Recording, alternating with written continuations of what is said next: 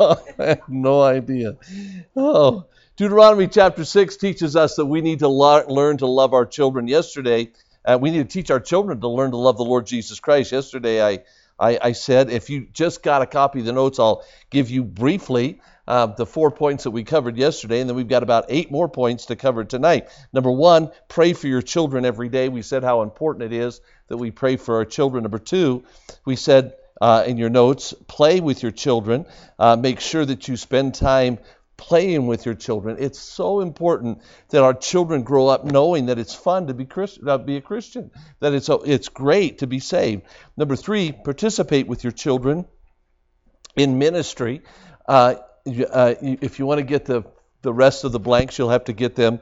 Uh, we said it's important that you not just talk about ministry or, or take yourself away from your kids for, with ministry, but participate with your children in ministry. And then, number four, we talked about provoking your children to think. And we mentioned the fact that the Bible says, the Bible talks about every type of sin that you can possibly talk about, and but it, it but the Bible, God teaches us uh, the consequences of sin. And it's very important that we uh, allow our children, not, not try to shelter our children from the fact that there's sin, that there's terrible things going on in the world, but we need to let them see it from God's perspective and see the consequences of doing that which is wrong. You know, the world teaches uh, every uh, the world teaches everything backwards from what we know the Word of God says. In fact, our children can get confused even hearing Bible stories uh, because they have they're hearing things from the world and they're hearing things. Um, from church, and they're hearing things in different places and different venues. Uh, one, my daughter, Charity, is an excellent communicator. She's a great Bible teacher, really, really good. Uh, she's very emphatic, and when she teaches, she gets emotional. Well, she decided she was going to homeschool all of her children. She has four children. Uh, we homeschooled, I should say, my wife homeschooled all five of our children, and she decided that's what she's going to do. Now, we have a Christian school. They, she could have taken them to Christian school, but she said, No, I want to teach them. Our, our her oldest son is, is named Trey. When Trey was about four or five years old, she decided she's going to start taking him through all the Bible stories. And so she started with the book of Genesis, of course, and she was talking to him about creation. And um, he was said, uh, she, she said, she said, she talked to him about what happened on day one, and then what happened on day two, and what happened on day three, and then day four, and day five. She gets to day six, and she starts talking to him about the creation of all the animals. And she said, you know, he created all the animals, and they started talking about animals. And then she said, and then, you know, the last thing that, that, that God created, and he said, what? The last thing that God created was man. And you know how he did that? No, this is how he did it. Trey, God reached into the earth, and the Bible says he formed the body of man out of the dust of the earth. And then he said, she said, Trey, he breathed into his nostrils the breath of life and man became a living soul. And Trey's just looking, his eyes like big silver dollars. He, she said, And you know who that first man was, Trey? And Trey looked up and said, Darth Vader? Children can get confused. they get confused about what is uh, what is Bible and what is what is in the world, and we need to make sure that we're teaching them the right thing. Which brings me to the last or to the next point. Point number five is, is push consistency.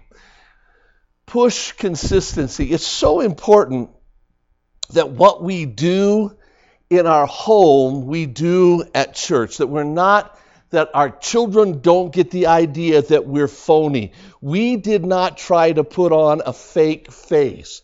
Now, it's true, we would drive up just like so many people. You, you're on your way to church. Isn't it interesting how the devil messes up everything on Sunday morning?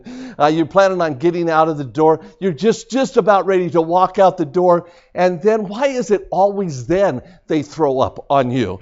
Uh, you've got, you got 10 minutes to get to church. You're just about to get out and you're going to make it on time, but not today. Uh, uh, uh then, then uh, who's going to fix this and what's going to do here? It's always the devil. So there's times that you're you're on your way to church and you're saying, "Okay, we're going to be good," and then you drive up, and then somebody pulls up and says, "Hey, brother Teis," and you say, hi. And uh, it really wasn't that way just a few moments ago. So there's those times of, uh, there's those times that, that um, you are just trying to be pleasant when things aren't pleasant. But the, the, it is so important that you push with your children consistency so that, so that who you are at home is who you are at church. So people know that, that you are, that, that, so that your children um, know that you are genuine. I'm telling you this your children will put up with a lot in your life, but they won't put up with hypocrisy. They don't like hypocrisy. They want to know that you are genuinely who you are. And my wife and I had tried our best to be genuine, real people. I was at, uh, I was, I got a phone call one day from a nationally known preacher who had, in fact, an international television broadcast. He called me up and he said, uh, he said, hey, I'm coming to L.A. He said, uh, and I would like to stop by Las Vegas. And he said, I'd just like to stop by Las Vegas just to see you. I said, Yeah. He said, Well, not just you. He said, I'd like to meet your meet with you and your two boys. Would you be willing to do that? He said, uh, I said, Well, yeah, I, I think we, I could. I can speak for Matthew. Matthew works for me. I can't speak for Josh. He pastors his own church across town. He said, Well, if you could, would you call me back if you could meet with me? He said, Because I'm going to make a special stop in Las Vegas just because I want to talk to you. I said, Well, I'll, I'll, I'll see what I can do. So I, I got off the phone, called Josh, said, Would you be, be available on a certain date to meet with this guy? And he said, he said, Sure. And so, so he uh, called me up, and I called him back up, said, We'll meet with you. And uh, he came in, flew in, got, his got a rent a car from the airport, came over to my office and met with me and Matt and Josh. And uh, so I said, brought him in. I said, hey, we'll take you to lunch. He said, oh, that's not necessary. He said, I just really want to talk to you for about an hour or so. I said, okay.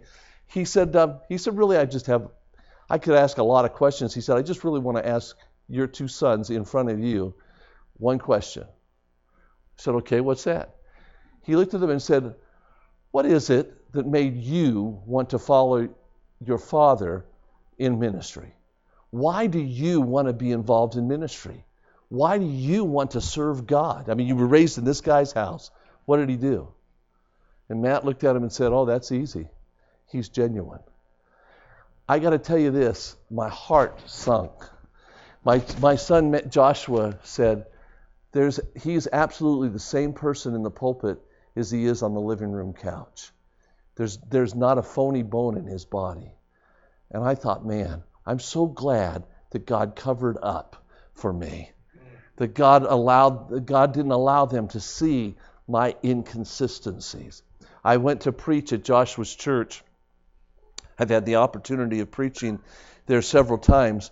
First time I went there to speak, the church was about two and a half years old, and and and uh, my son Josh introduced me in that way. He said, "I got to tell you, the guy that you're meeting today is the same guy that sat at our dinner table night after night and talked about Jesus."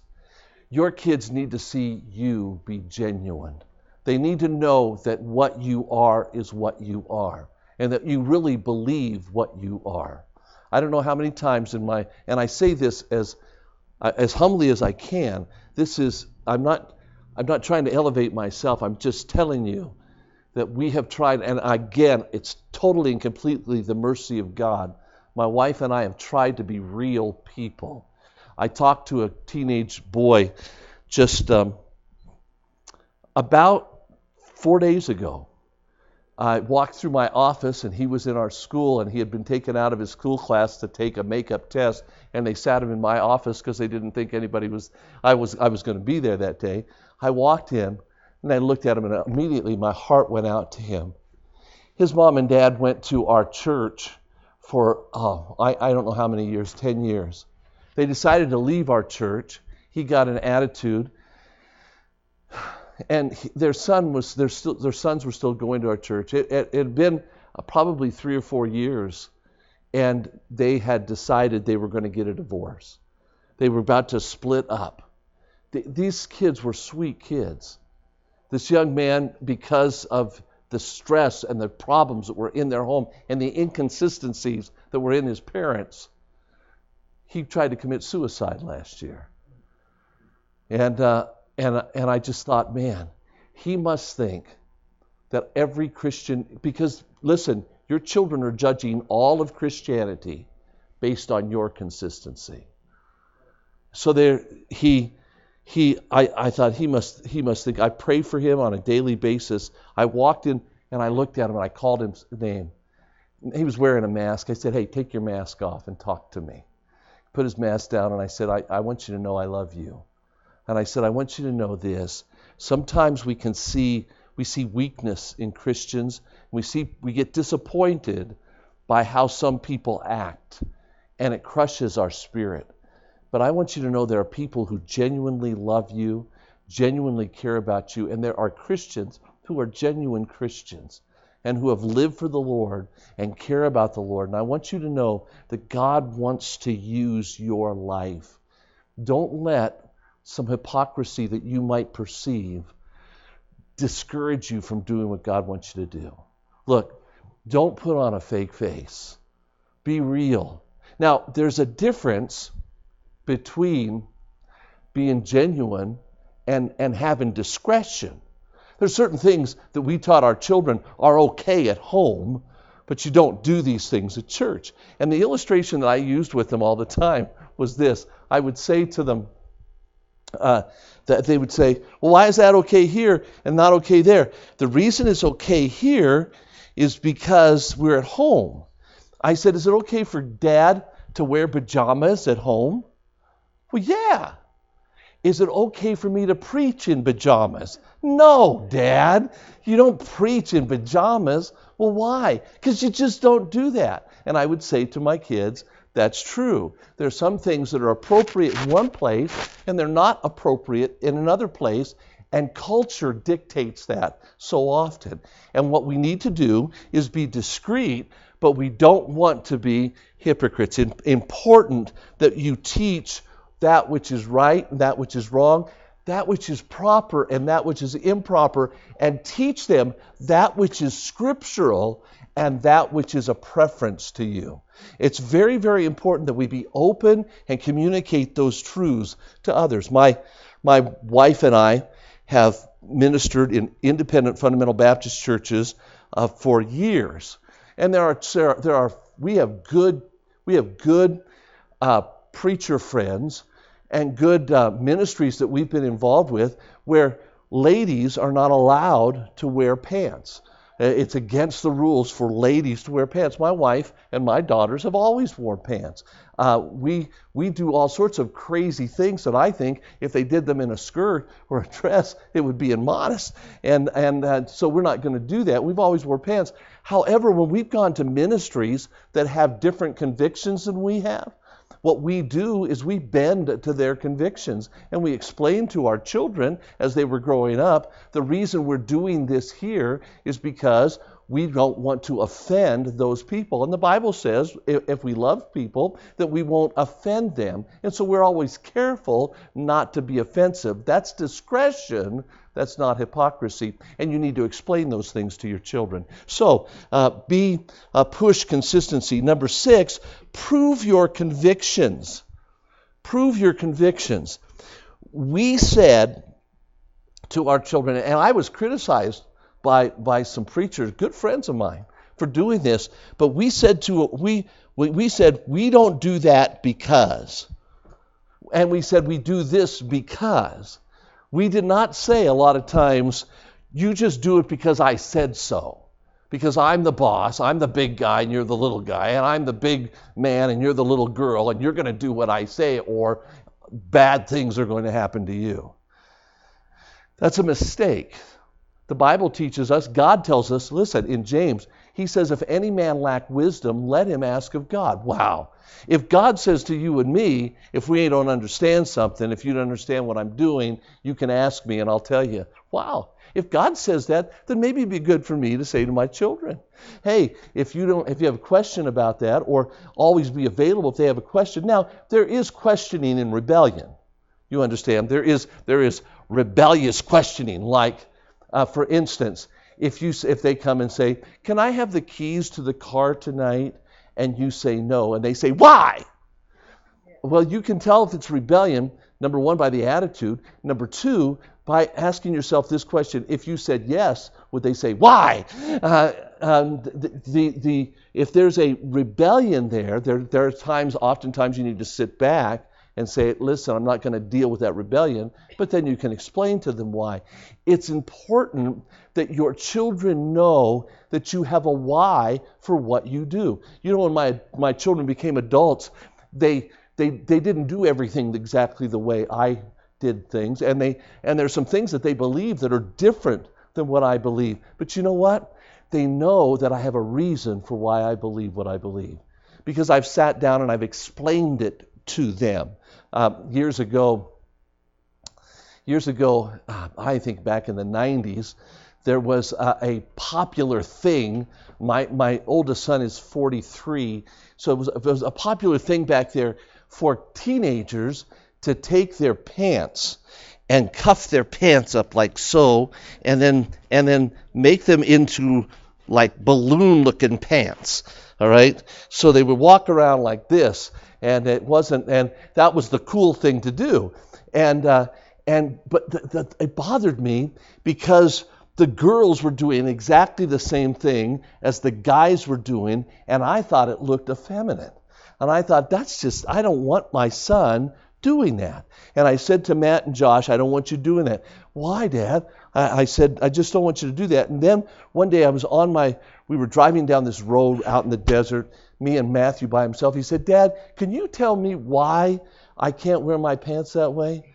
I said, okay, let me explain to you. Then I started back in the 1960s. And I said in the 1960s, uh, the, the, uh, the whole culture was going into a, uh, a, re, a, revolution, and the unisex movement was being pushed. And because, through the unisex movement, uh, men were beginning to be pushed into looking like women and women like men. And, and, and I went through this whole cultural explanation.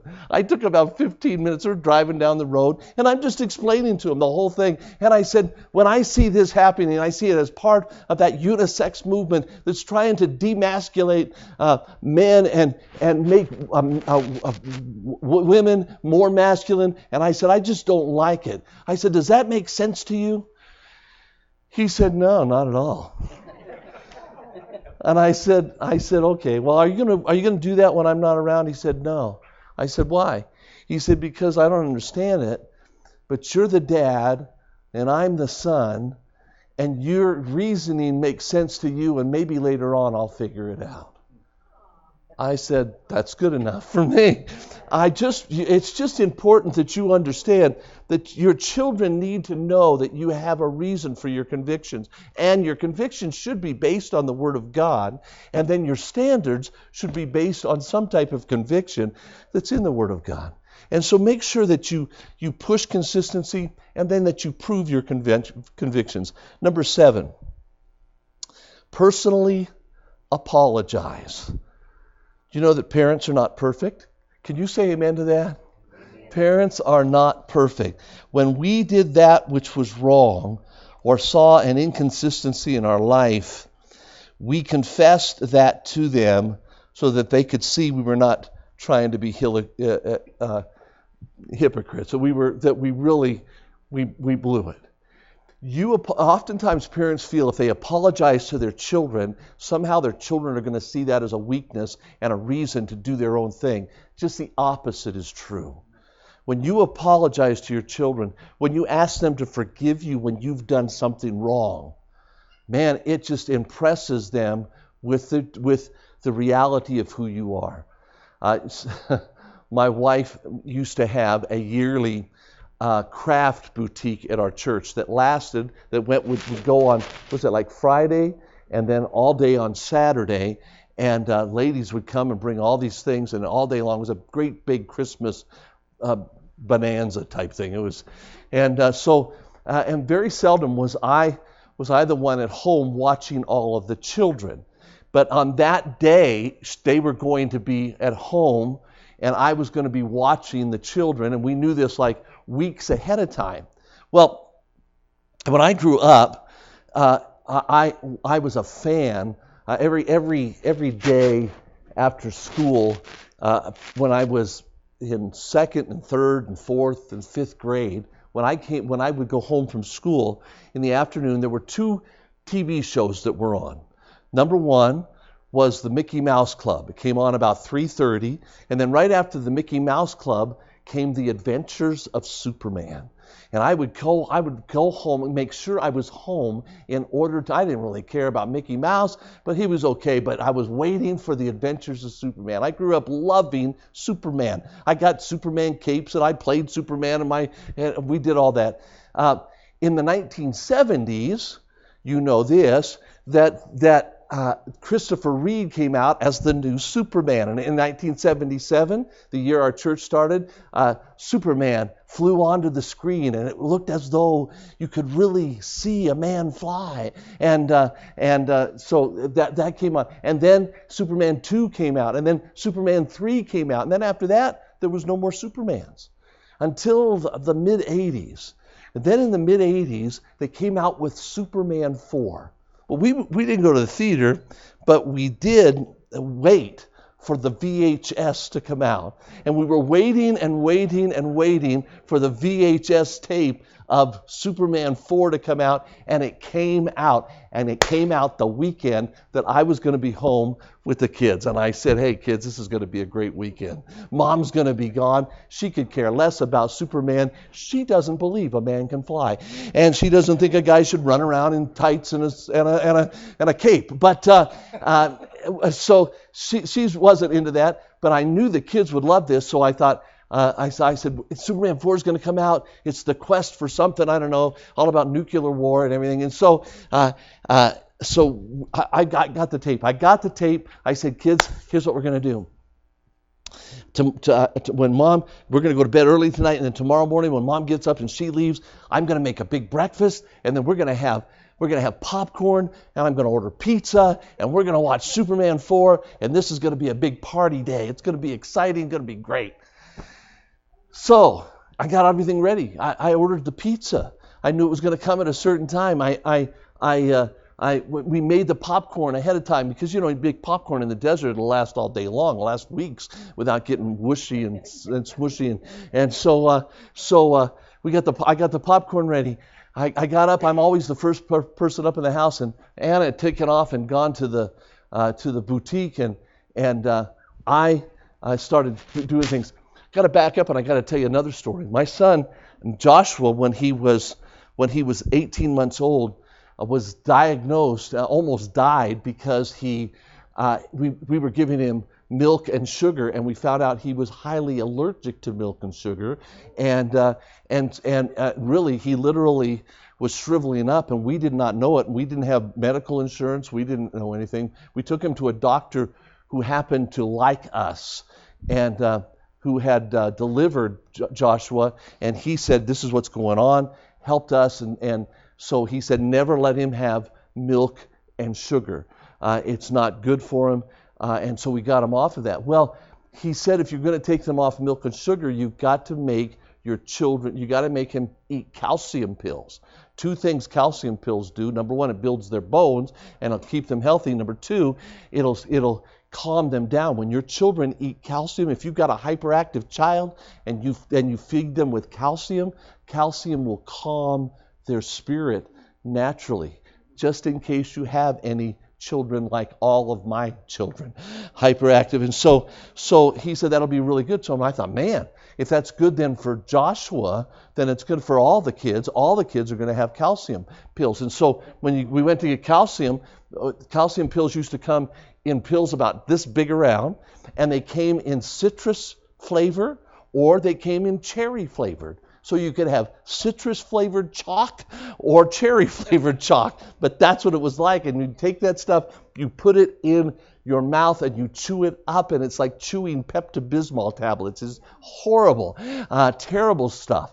But being a good father, I put them out every day. I would put out calcium for Matthew, Joshua, charity and faith. We didn't have hope at the time. We were hopeless for four years. And so we put I put out the calcium and they would eat them every day. Except they didn't like to eat them. They didn't like to eat them. I would find calcium pills underneath the pillows uh, of their bed. I would find them underneath the sofa. I would find them in all sorts of different places, just hidden. One day I saw the dog after breakfast coming out and going, I mean, he was trying to eat that calcium, and I, I, was constantly on these kids about making sure you eat your calcium, and and uh, so it was a it was a constant battle. And so uh, so that morning I get up, I walk back into our downstairs bathroom. When I walk into the downstairs bathroom, I look uh, I, I look in the garbage can. In the garbage can, there's an empty bottle, an empty calcium bottle. I look in the toilet, and there's a whole bottle of calcium that's been poured in the toilet.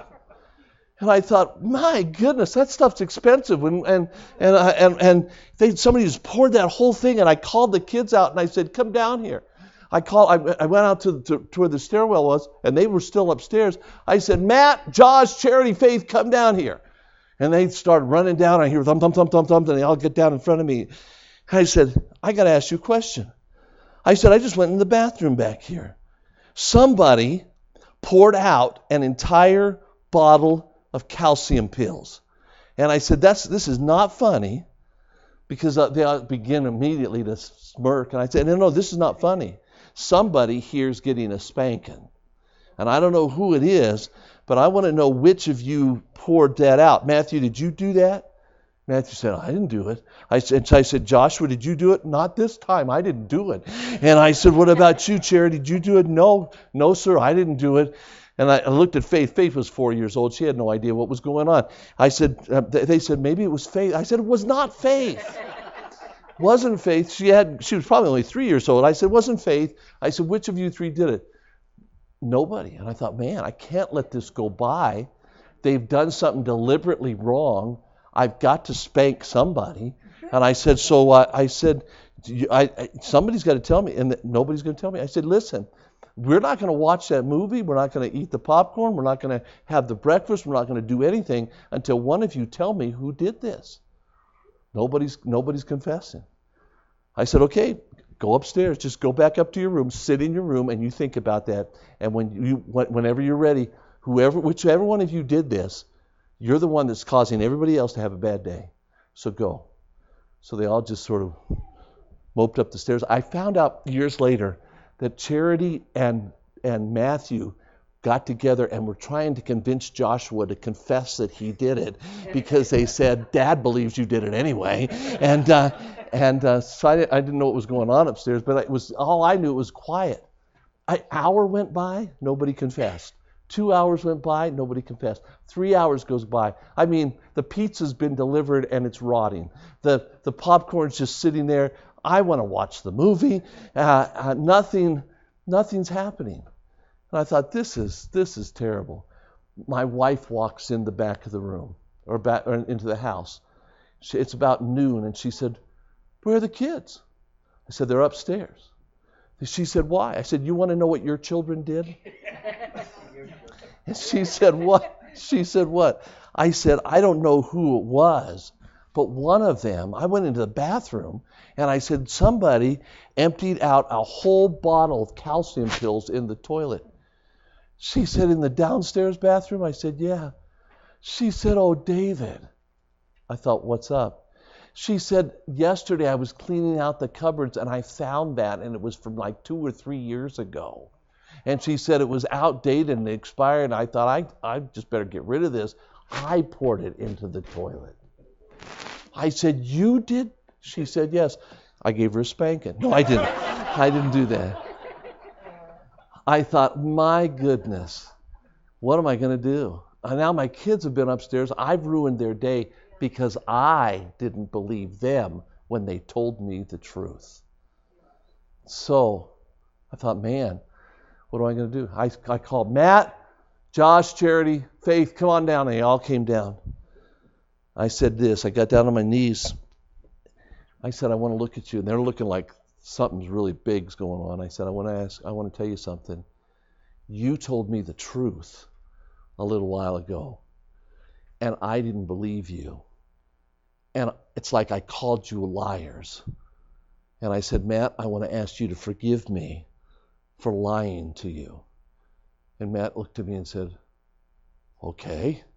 I said, Joshua, I want you to know I love you and I want to ask you to forgive me. Will you forgive me for calling you a liar? Yeah. I said, Charity, will you forgive me? Yeah, Daddy, I forgive you. I said, I said, Faith, will you forgive me? And she didn't, you know, she didn't know what was going on. I said, I said, I was wrong, and I, I ruined your day. They said, okay. I said, uh, you'll forgive me? Yes. They said, Daddy, can we ask a question? I said, what's that? Can we watch the movie now? Can we have the pizza now? And it was all over just that quick. And you know what? They saw that their daddy had done wrong, and their daddy admitted to the wrong, asked for forgiveness. And I tell you what, it didn't ruin my parental authority, it upped my parental authority in their eyes. It's so important that we personally apologize. When we do something wrong, be honest with our children about those things. Number eight, parent, don't pander or don't coddle your children. In Ephesians, the Bible says, in Ephesians chapter 6, it says, it says, and you fathers provoke not your children to wrath, but bring them up in the nurture and the admonition of the Lord. The word nurture means chastisement. It's, it's, it's translated in Hebrews chapter 12 as chastisement. It means correcting properly. It means caring enough about your children that when they're doing that which is wrong, you're willing to take steps to correct them and bring them up right. That is, that is proper discipline. So, proper, I want you to, in your notes, it says blank, but that's proper spanking is not abuse. Proper spanking is not abuse. God wants us to discipline our children. And I'm, telling you today, this is not politically correct, but I want you to understand this. There's not a state in the United States where it is illegal for biological parents to spank their biological children. I always warn when I'm talking about this if you are a stepmom or a stepdad that you should not spank your children, you should allow the biological parent to spank that child. But the Bible tells us very simply, talks over and over and over again about sparing the rod and, and making sure that you use the rod properly. And there's a whole lot that I could say about this, and I want to make sure that you understand a couple of things. Number one, what does the Bible talk about when he's talking about the rod? The rod is a is is is talking about a a switch or a branch off of a tree. And I'm not talking a great big branch. I'm talking about a switch taken off of a tree. When my daddy was before I was born, uh, years before I was born, my dad worked in in carnivals. He worked as as a balloon man and a a a, um, a, um, a weight guesser and an age guessing person in, in carnival booths. That's what he did. As a balloon man, he had balloon sticks. Balloon sticks, they, these, these now you find balloon sticks, they're plastic, but these were, these were little wooden uh, balloon sticks that were less than a quarter of an inch thick. Um, and my dad must have known that I was going to be born. Uh, but my dad, for some reason, for, for five or six years before I was born, he saved a box of balloon sticks. Those balloon sticks sat in a box that was square like this and stood about this high. And when I did something wrong, and I really got to a place where I provoked my father, he would say, David, go get me a balloon stick. And I thought, oh no, anything but the balloon switch. I can remember what those sounded like when you pulled it out of the box. I can remember hearing this. Ving, ving, ving. I can remember that. Now you say, why are you telling me that? Because a balloon switch is just exactly what, what God is talking about when he talks about the rod. What is a balloon switch? A balloon uh, stick is an instrument that stings but does not hurt. Now watch this. Watch this that permanent that does permanent damage. This stings. when God says that he that spareth the rod hateth his child, he's not talking about bruising your children. He's not talking about abusing your children. He's talking about having an instrument, a switch off of a tree that stings but does not permanently damage. And it's showing your children there's a consequence for disobedience. We, we today just veer away because of all the accusations of abuse in our, in our world. Uh, we veer away as parents from proper discipline of our children. It is proper when your children, in fact, the Bible says, Bible says so much about the rod in Proverbs. I would encourage you to look up the word rod and see what the Bible says. You know, the Bible says, I've had people say, I've spanked my children, but when I spank my children, it doesn't do any good. They have a bad attitude. And here's why when you spank them, you're angry. And the Bible very clearly says that the rod of your anger will fail. That, that, that, if you spank somebody because you're angry at them, it's going to make them angry at you. If somebody hits you because they're mad at you, what do you want to do? You want to pop them back. Uh, but but that's not what you do. That's not you don't spank your children in anger. And when you do, then you're it's going to be void. It's going to be it's not going to work. The Bible tells us when you spank, you're to admonish your children. That is, explain to them why they're being spanked, um, so that they know why what they're doing wrong. There's so much to say, and I can't go into all of it right now. But I want to say this: it's important that you learn how to properly, and that we train others how to properly spank our children. Uh, when we spanked our children, what we did very simply, uh, I, I would know when my when my children had been spanked during the day because my wife would take my belts and she would take and cut one end of the belt and cut the other end of the belt so that there was just the leather there. Now my children, my oldest children would tell you, yes, she cut the belt and she used the she used the metal part, uh, and uh, that's a big joke around our house. But that's of, of course not the truth at all. She would she would cut off a strap that was about a foot long and that would sting the bottom. By the way, God has God has prepared a knowing that man would sin, knowing the fall of man, he prepared the body perfectly to be bent over perfectly. And, and even in small children, you can take a child, you can bend them over this knee, and then bend over, and you can take this leg and put it around their legs so that there is no chance of abuse. And then there's those, those, that, that place when they're bent over is perfectly padded so that you can sting it without permanently damaging the child. And I'm talking, I'm, i want you to understand what I'm saying. I'm saying stinging the bottom is perfectly good and not abusive. And, and God's created us in such a way that we can discipline our children, but we have to do it right. Proper spanking is not abuse. Uh, proper spanking is, is ordained by God as a way to correct your children.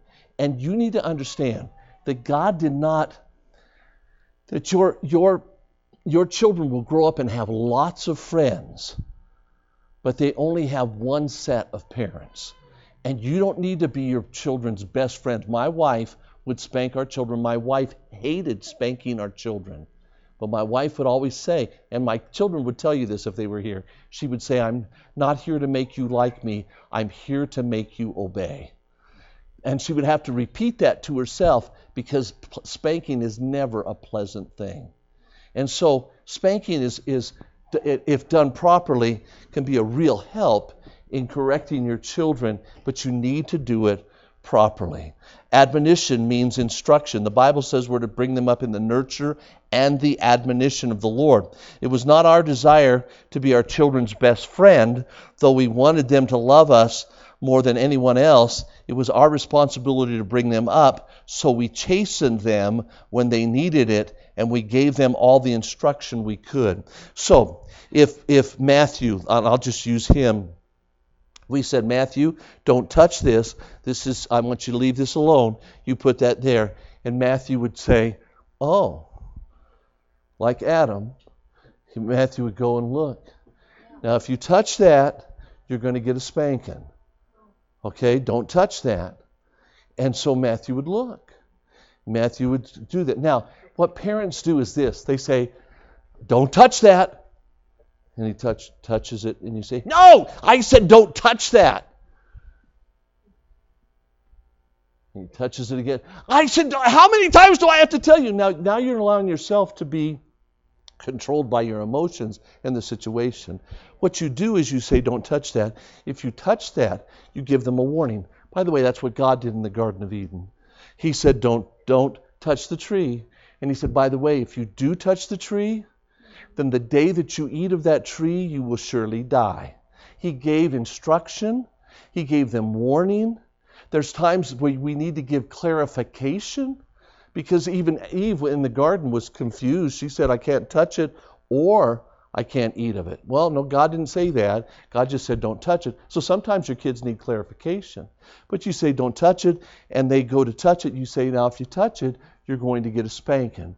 So what do you do? If they touch it, then you say, okay, we're going to get a spanking. And you bring them over and you say, now, I, I want you to understand, Matthew, I love you, but I can't let you disobey because if you disobey me now, you'll disobey God later on. And I love you, and, and I told you not to do that. So what am I going to have to do? You have to spank me. Am I spanking? Why am I spanking you?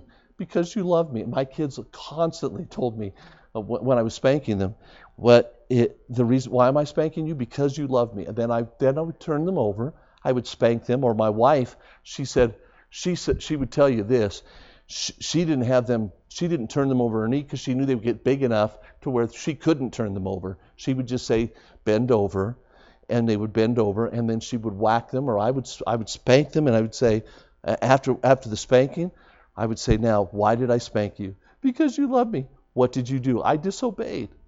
That's right, you disobeyed, and I can't let you disobey. Do I love you? Yes, I love you. It's hug, it's over, it's done. Let's go play. That's, that's proper discipline. And that's just a very, I'm just talking very quickly, but what you've done is you've given them discipline with instruction. And you need to have admonition. Admonition is important. So, parent, don't pander your children. Number, number nine, partner together with your spouse. Look, you're not going to agree on everything that's right and everything that's wrong, but you need to make sure that your that you are in agreement. Do not, if you have disagreements, make sure it's not in front of your children because your wonderfully sweet, angelic children know how to play you against each other. They know what mom will say yes to and what dad will say no to, and, and you can't have that. We decided years ago we were going to have a united front. And whatever, whenever they came to me and said, Hey, can we do this? I would always say, did you ask your mother? Yeah, but she said no. Well, then why are you asking me? Have you what do you what do you think your mother would say? Ah, well, I don't know. Well, let's go ask your mother. Let's let's let, and and and it's not like it, and dads don't do this and moms don't do this. Well, I think it would be okay, but let's go ask your father. That's terrible. That's not united. What you do is you agree together. And there are certain things that, that you won't agree on. Do you know, my wife grew up in a home where they were not allowed to watch cartoons, and they were not allowed to because because cartoons just her mom was a teacher. Her mom was a very, very intelligent lady, and she didn't want her her children's minds to be messed up by the junk that's in cartoons. On the other hand, there was a little boy that was growing up in Las Vegas, and uh, every Saturday morning uh, he, either watched cartoons, Bugs Bunny. Uh, Bugs Bunny was his favorite, and um, uh, uh, he always yearned to see the coyote uh, kill the Roadrunner.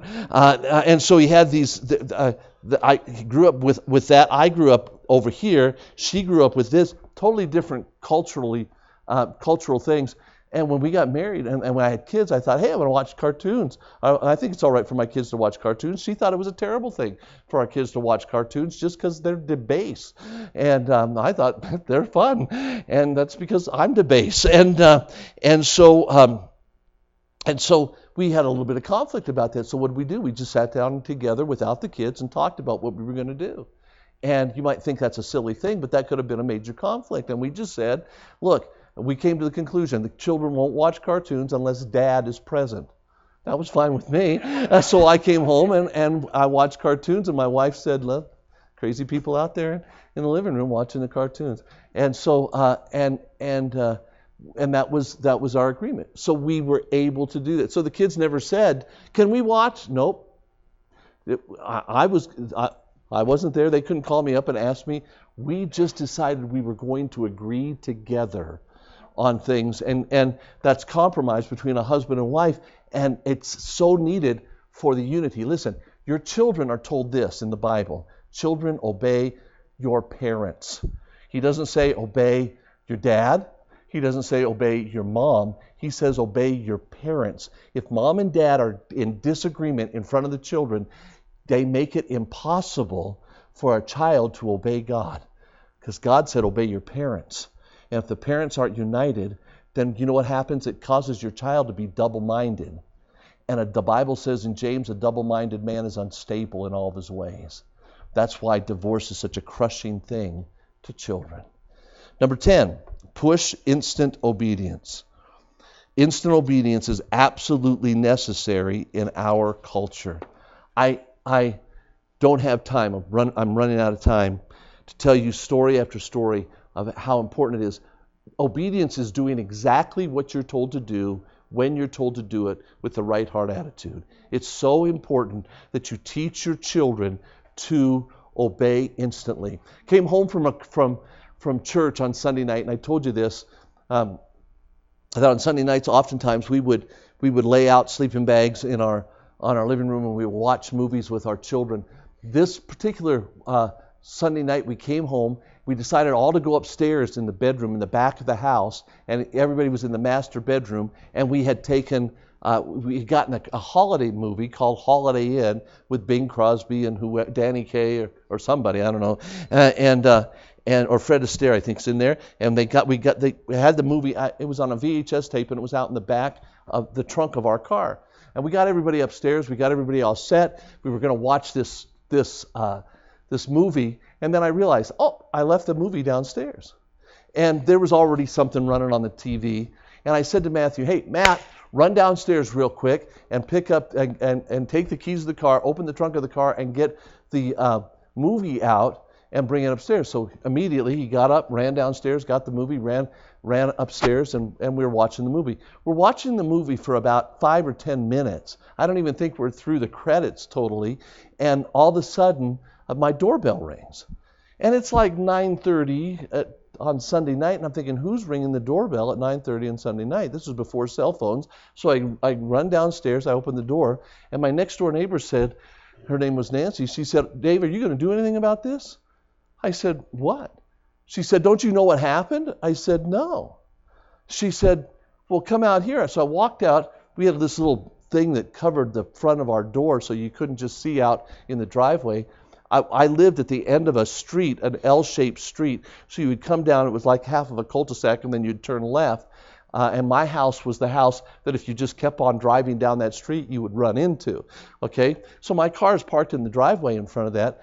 Um, uh, I walk outside, I look in my driveway, and there is a, a, a, truck has come down that street, smashed into the back of my uh, my my car, lifted it up off of the of the uh, the um, driveway and moved it over into my lawn. It hit that it hit it so hard, it moved about a foot into my yard, and then it backed up. What had happened is somebody, a guy down the street, had had gotten drunk fallen asleep as he was drunk coming down that street and was unaware. He fell asleep and his car smashed into the back of that trunk. And uh, now he was laying there uh, on his steering wheel, dead drunk. And I thought, wow, that's, you know, I better call the cops. So I called the cops. I brought him inside. I sat him down, tried to be a good neighbor. And then it hit me. Just five minutes before, my son was out there on that uh, on that uh, uh, at that trunk. If he had come down just just just that at that time, he'd have killed my son, or at least t- terribly crippled him. And then I thought, I'm sure glad that Matthew did exactly what I told him to do, right when I told him to do it. Because if he'd have said, "Oh, I'm too tired. How come I can't Joshua go down? How come you can't go down? I'm already watching the show. Can I just watch it? Oh, I can." If I'd have let that go on, If I'd allowed that to be part of his life, it could have caused him just to, to hesitate for four or five minutes, gone down there at the wrong time, and been dead today. I want you to understand it's, it's so important that we teach our children instant obedience. You do exactly what you're told to do when you're told to do it with the right heart attitude. Three more things, and I'm going to go through these very quickly. Number one, or number 11, pull your children away from other children they don't do well with. Listen, don't ever say to somebody else in the church, My kids aren't coming over to your house because your kids are brats. Don't ever say, No, I'm not, your kids are a bad influence on my kids. That's not true always use this expression our children don't do well together. You understand that'll save you friendships. And somebody might get mad, but you're not accusing. If I, I, don't know how many times I said to people, you know what, I don't think it's good for our children to be together because they don't do well together. They don't do well together. That's saying my children aren't doing well for your children and your children aren't doing well for my children. That's not accusing a brother or a sister of being a bad parent. It's just saying our children don't do well together. If somebody gets offended with you about that, then they'll have to get offended with you, but you're not uh, making any accusations. There are some children that your children won't do well together. Walked out in my front yard one day, and my uh, wonderful lady in our church, good friend, uh, her son and my son had found out that if you put perfume in a bottle and you get a lot of matches and you light them, that thing will explode. They thought this was lots of fun. They weren't doing well together, you understand? And so I had to explain for a little while that it was not good for them to do this, to be together. They're not doing well together. You say, did it really affect them? Well, they are now the pastor and associate pastor of Southern Hills Baptist Church. Uh, so they got over that time, but there are some ch- there are some children that just are never going to do well together, and you don't have to be accusatory towards others, but there are children that you need to you need to remove your children from. And and it's more important, listen, it's more important that you protect your children than it is that than, that somebody like you or, or, think that you're a wonderful person. Uh, so don't do that. Number 12. Uh, and by the way, keep your kids away from sleepovers. Protect your children. Keep them away. I talked about this a little bit yesterday, so I'm not going to go into that. Listen, uh, your children are sinners, and they'll talk to other children who are sinners about sinful things if they don't have parental supervision. I want you to know this that elephants, the biggest animal that I know on the planet, elephants, keep their children with them until they're full grown because they know there's something out in nature that will attack them. Number 12, practice positive replacement. Replace bad things with good things. This is really important. We, we uh, as parents, oftentimes we say, You're not watching that. No, you're not watching that. You're not watching that but we don't say, hey, you can watch this, you can watch this, and you can watch this. You're not listening to that, you're not listening to that, you're not listening to that. Well, then let them, let them listen to this, and let them listen to this. My kids grew up thinking there was nothing more fun than having than being a Christian because we did fun things here and we did fun things there. There was music we didn't listen to, there was TV shows we didn't watch, there was movies we didn't watch, but we watched a lot of stuff and did a lot of things together. Don't take away a, a bad without replacing it with a good. All right, very important. And then lastly, and I could spend an entire hour talking about this, and of course I won't, pursue your child's heart. If one thing in Deuteronomy is clear, it's he says this, he says, and thou shalt teach them diligently unto thy children, and thou shalt talk of them when thou sittest in thine house, and when thou walkest by the way, and when thou liest down, and when thou risest up. That is, you're constantly, constantly with your children, and you're constantly letting them know they are more important to you than anything else in the world. Our priorities should be number one, our personal relationship with God. That's spiritual. Number two, humanly speaking, your, your, your number one relationship is with your spouse, your husband or your wife. That's number one. But for your for you as parents together, your children should know there is nobody more important, nobody, no, nothing more important than spending time with you. We want you. We want you to be with you. My kids, I, listen, I'll drive all day long tomorrow. If my kids call me at 7 o'clock tomorrow night when I want to be in bed, and they call me and say, hey, we'd like to come over. We haven't seen you for a few days. We'll say, hey, come over. We've done that. I remember one time getting in bed after traveling for four or five days, and it was like it, it was like 5:30 or 6 o'clock at night. It was dark. I said, honey, let's just go to bed. I mean, just go to sleep.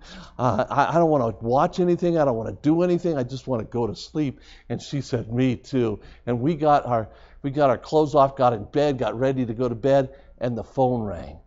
Mom, Dad, you're home. Can we come over? Yeah, she said. Let Dad come on over. We want to see you.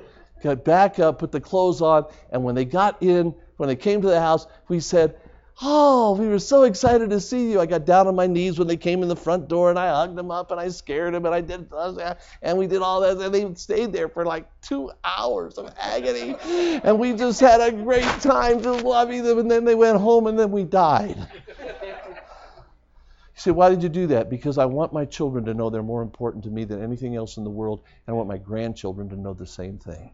Pursue your children's heart because the world is the devil is. And they need to know they're more important to you than anything else in the world. And you know what will happen? When you get to be grandparents, you won't be lonely.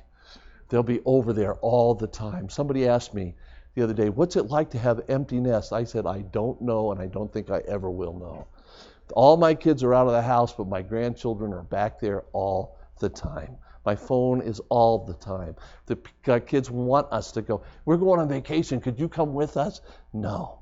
Uh, you know, uh, we uh, they just want to be with us, and uh, because we pursued their hearts. Father, help us to take what we've heard today. Help us to apply it to our lives. Help us to love our children. And Father, show your love, the love you've shown towards us. And I ask this in Jesus' name. All right, let's keep your head bowed and your eyes closed and